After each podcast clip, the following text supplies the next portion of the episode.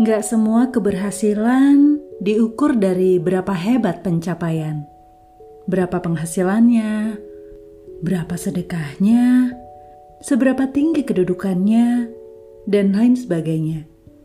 Mungkin ada orang yang nggak punya banyak uang, nggak bisa sering-sering traktir orang, kasih gift, atau sedekah. Mungkin nggak punya follower banyak di media sosial mungkin gak dikenal banyak orang, tapi ia memiliki dampak yang luar biasa bagi hidup sekian orang yang dikenalnya.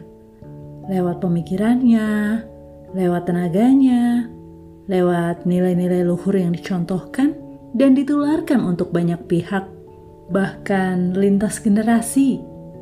Hidup akan jauh lebih berarti jika dapat berbagi. Hidup bukan buat diri sendiri, tapi untuk dibagi.